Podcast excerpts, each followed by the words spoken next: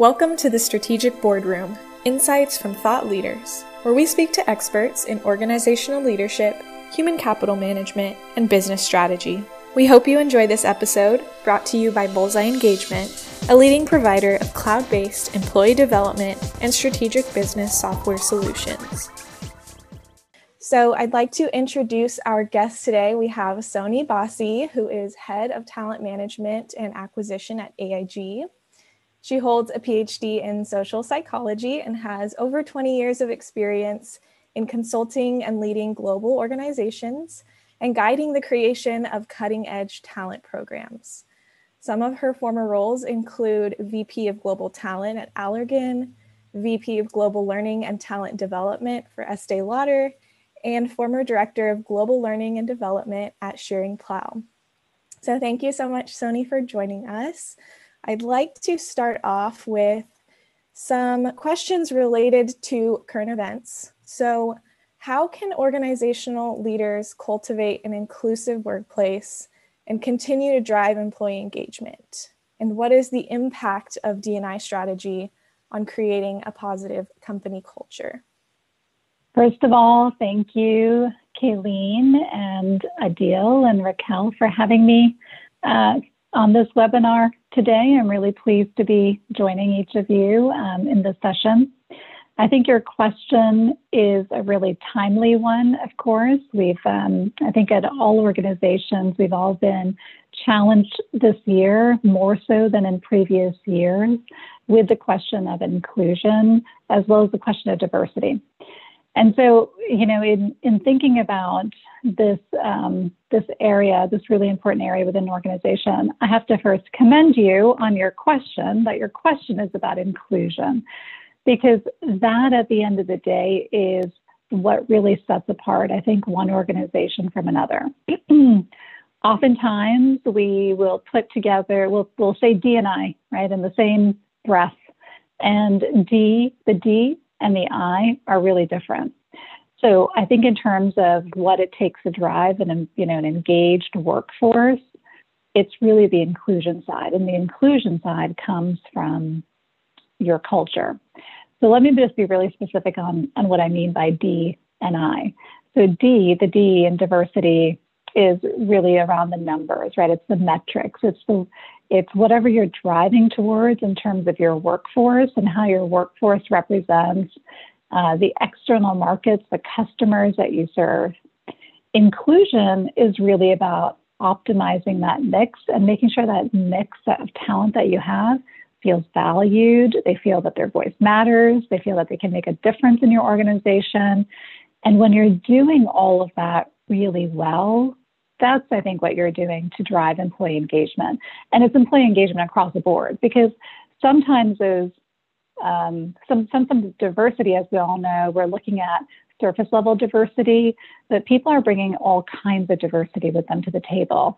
And everyone wants to feel that sense of value and that sense of inclusion within an organization. So, first off, that, that's what I would add in.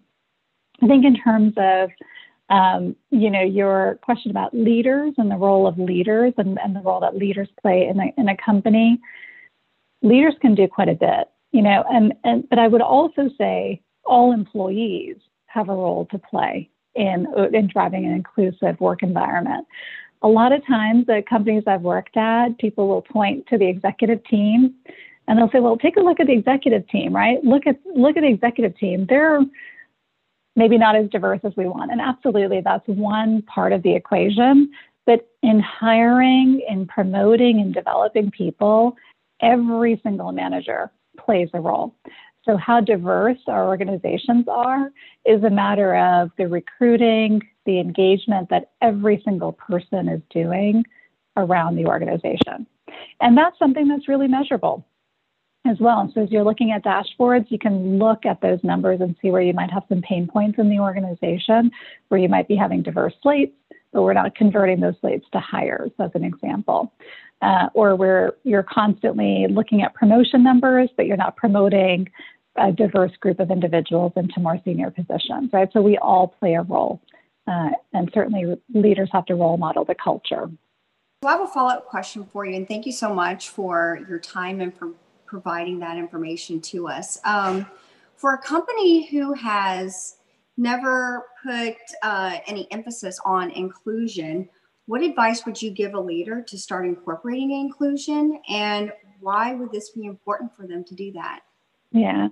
So, inclusion is one of those areas that's not easy to measure, right? So, how included a person feels is, is difficult, it's not tangible, but the impact of being excluded is really far reaching.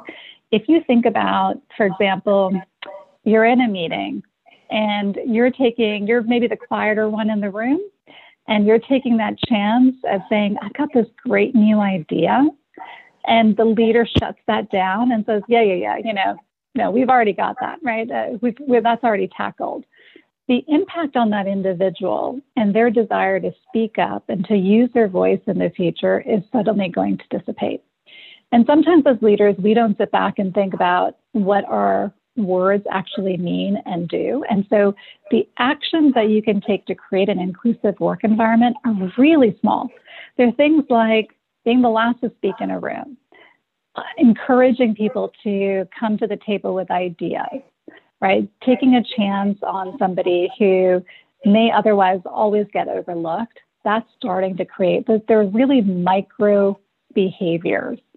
And I can actually just give you just a very simple example, if you don't mind my taking that time. But in the Netherlands, you know, everyone in the Netherlands, right, they ride their bikes everywhere.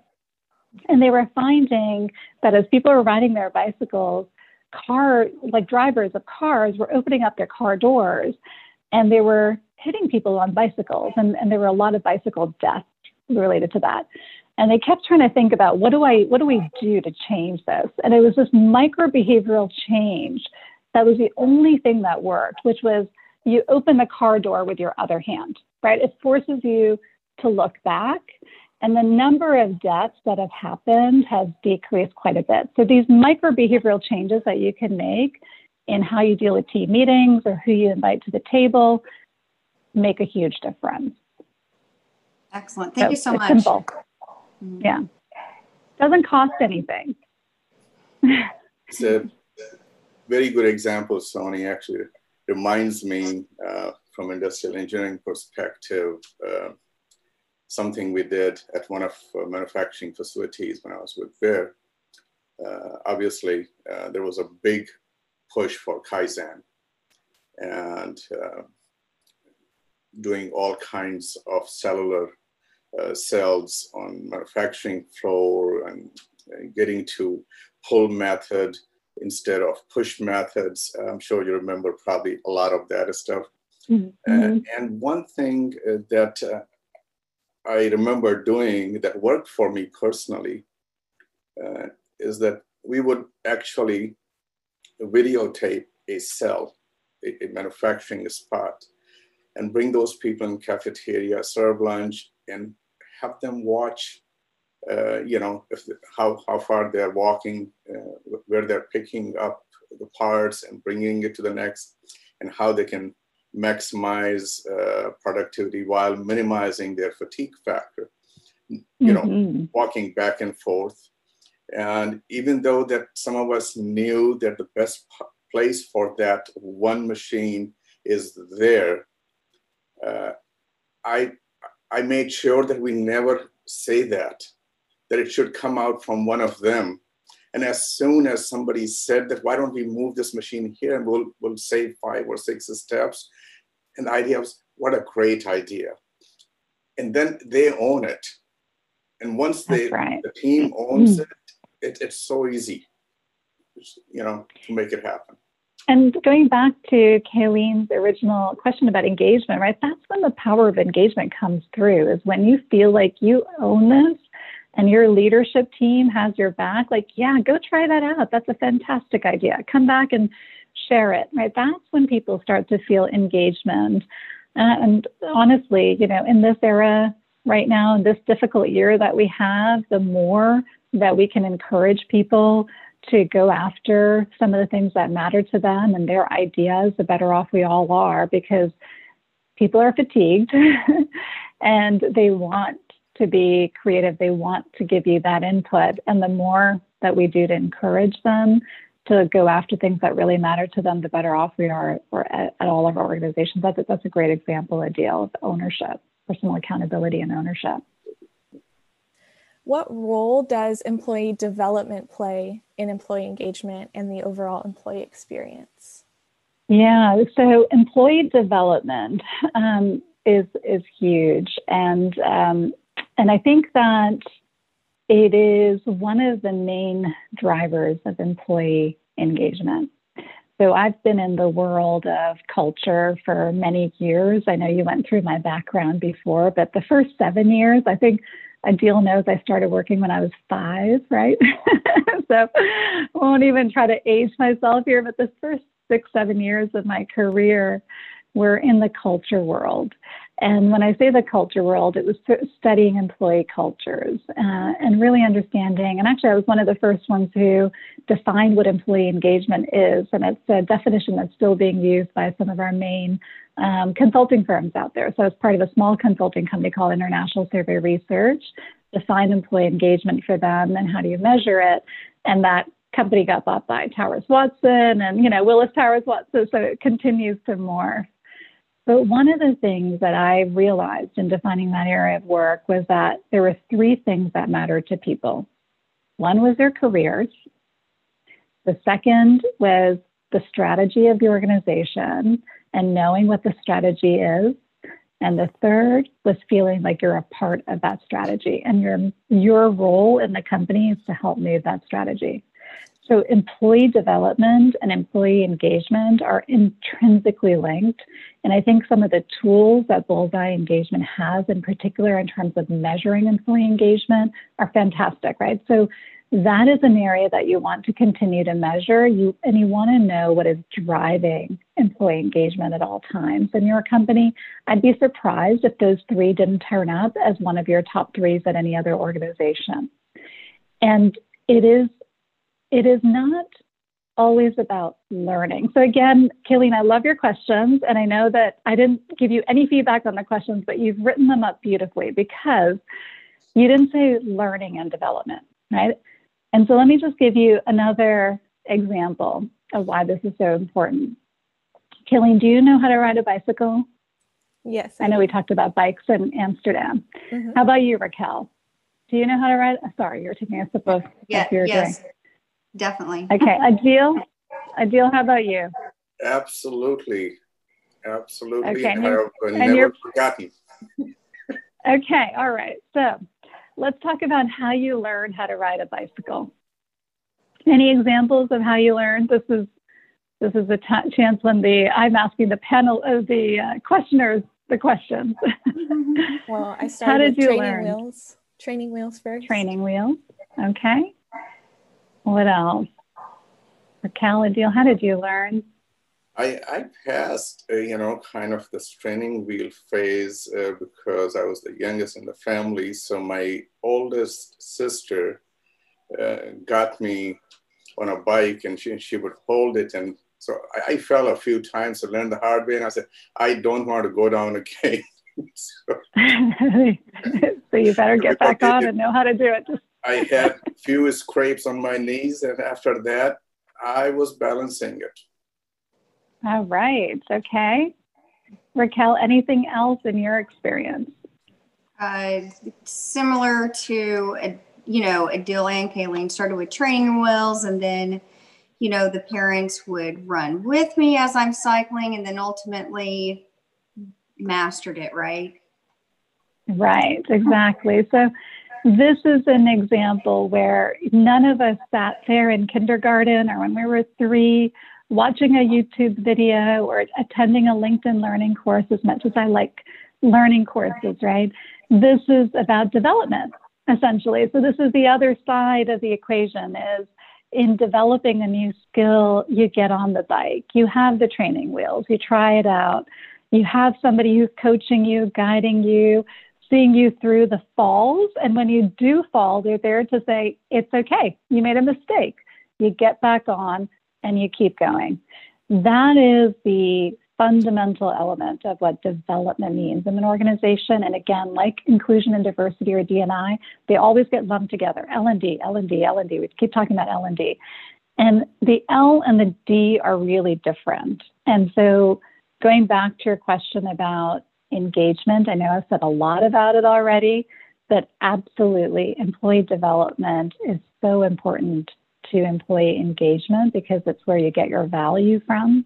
You're working all the time. You want to come home or at the end of the day when you shut down your laptop, if you are already at home, feel that you contributed, that you're making a difference in an organization or for your team. And it's your source of where you get so much in return.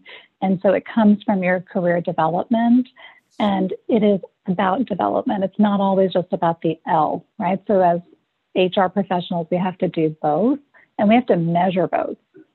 So we have to measure internal mobility as an example. We have to measure the promotions that we have in the organization. So dashboards and real-time data become really important to say what are the outcomes we're looking for from development and are we actually hitting those numbers for our people? Right. So, in your experience, what are the keys to retaining top talent and keeping talent engaged?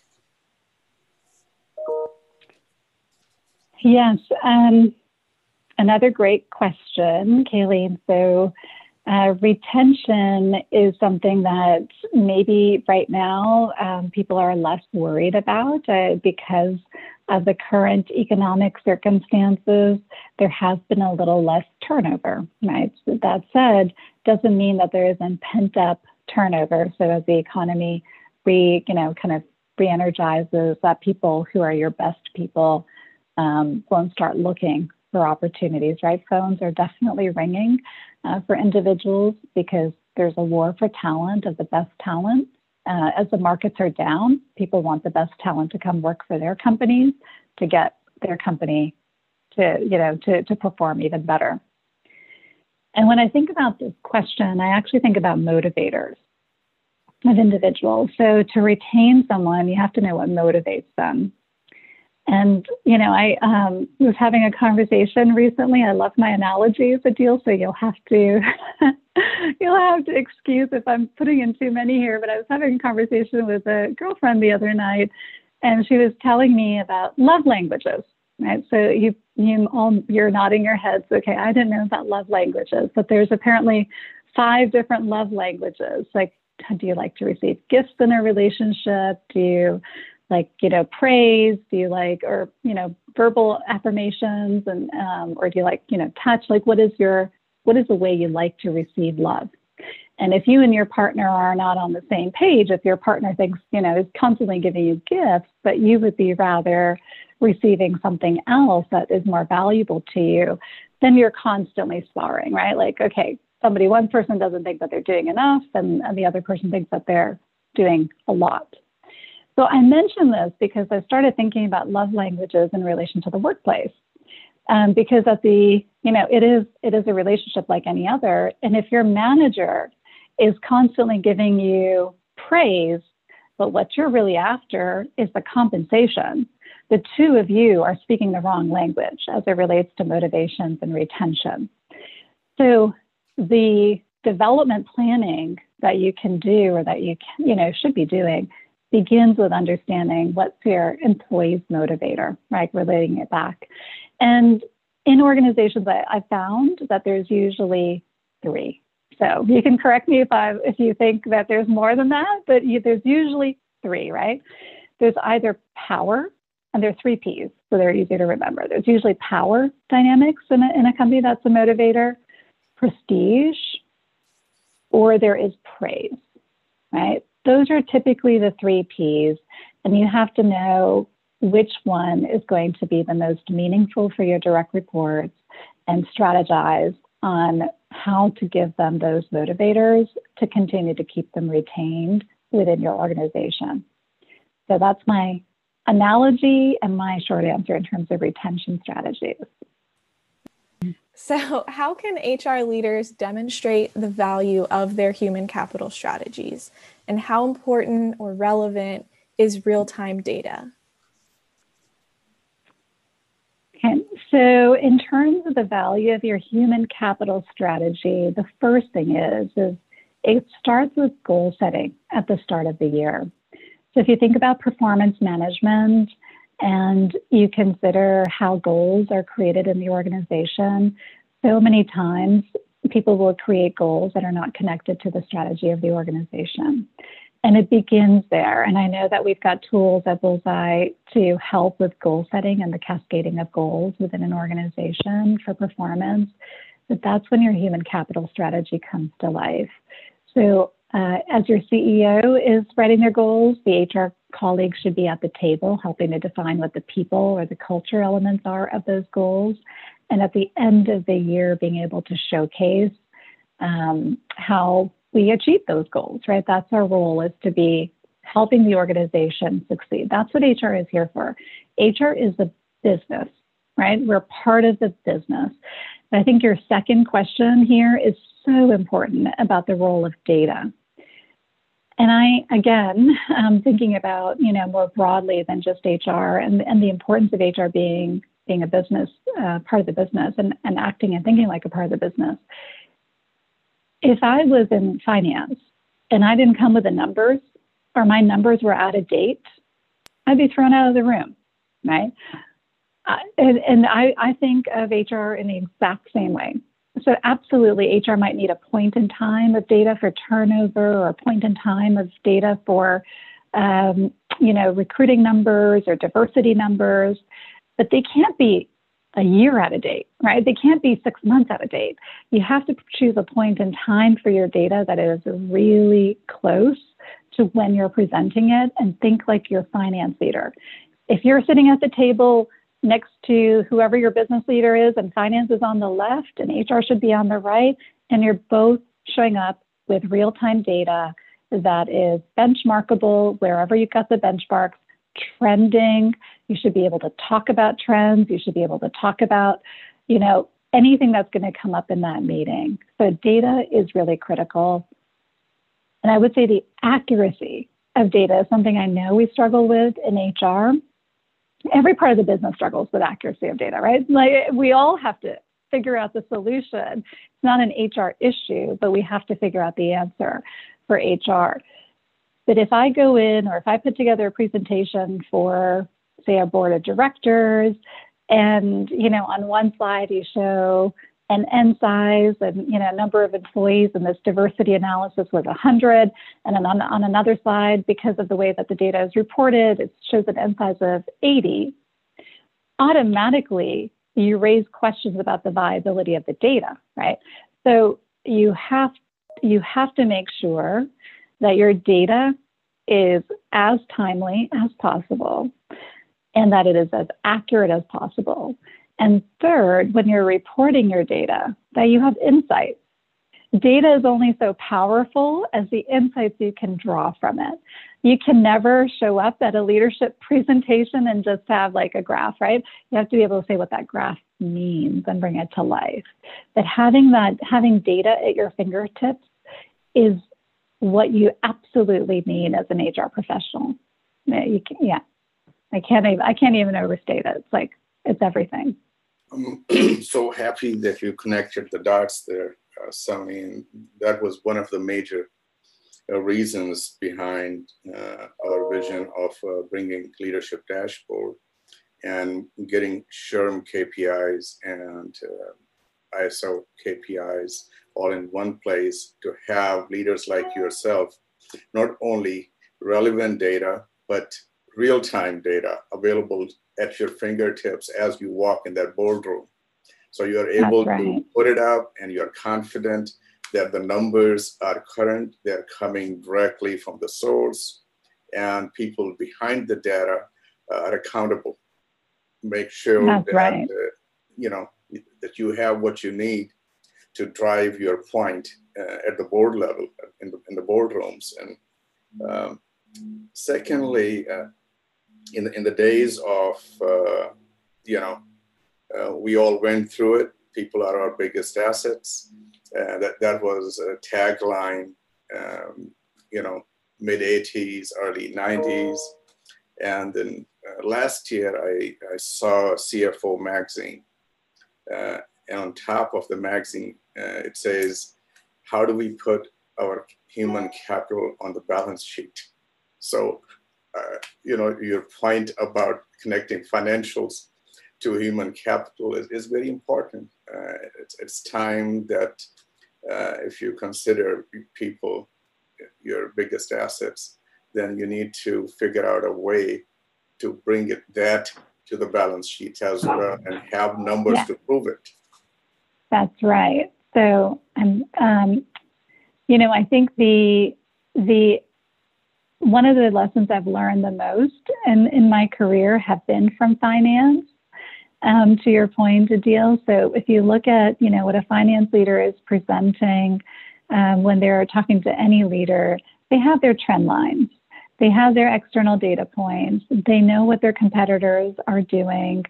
And as HR professionals, tools like the ones from Bullseye with all the KPIs in there are so powerful. They put that data in your hands, and there's really no excusing that we, we show up unprepared, right, at this point in time. Because every leader is going to ask, their first question is going to ask you, uh, the first question that they will ask you is, is that where we want to be? Right? And you have to be able to answer that question how do you know if, if what you are showcasing is good or if it needs improvement or are you spending too much money? How are your benefits comparing? You know how are your diversity numbers comparing? Um, all of those data are so critical. And so the time that i've spent with finance really understanding how they showcase their data has been so helpful to me. So i would say to any hr leader listening in today know, sit down for an hour with somebody from finance and just say, ask them, like, hey, I've got to present this. Like, what would you do? And they'll be happy to give you a hand uh, and help you showcase, you know, the data in, in even more smart ways. But you've given people the, the access to the KPIs, which is amazing. And that concludes part one of our conversation with Soni. Stay tuned for part two next week and make sure that you subscribe on Spotify or Apple Podcasts to be notified when we release the next episode. Thanks for listening, and we hope to have you back in our next episode.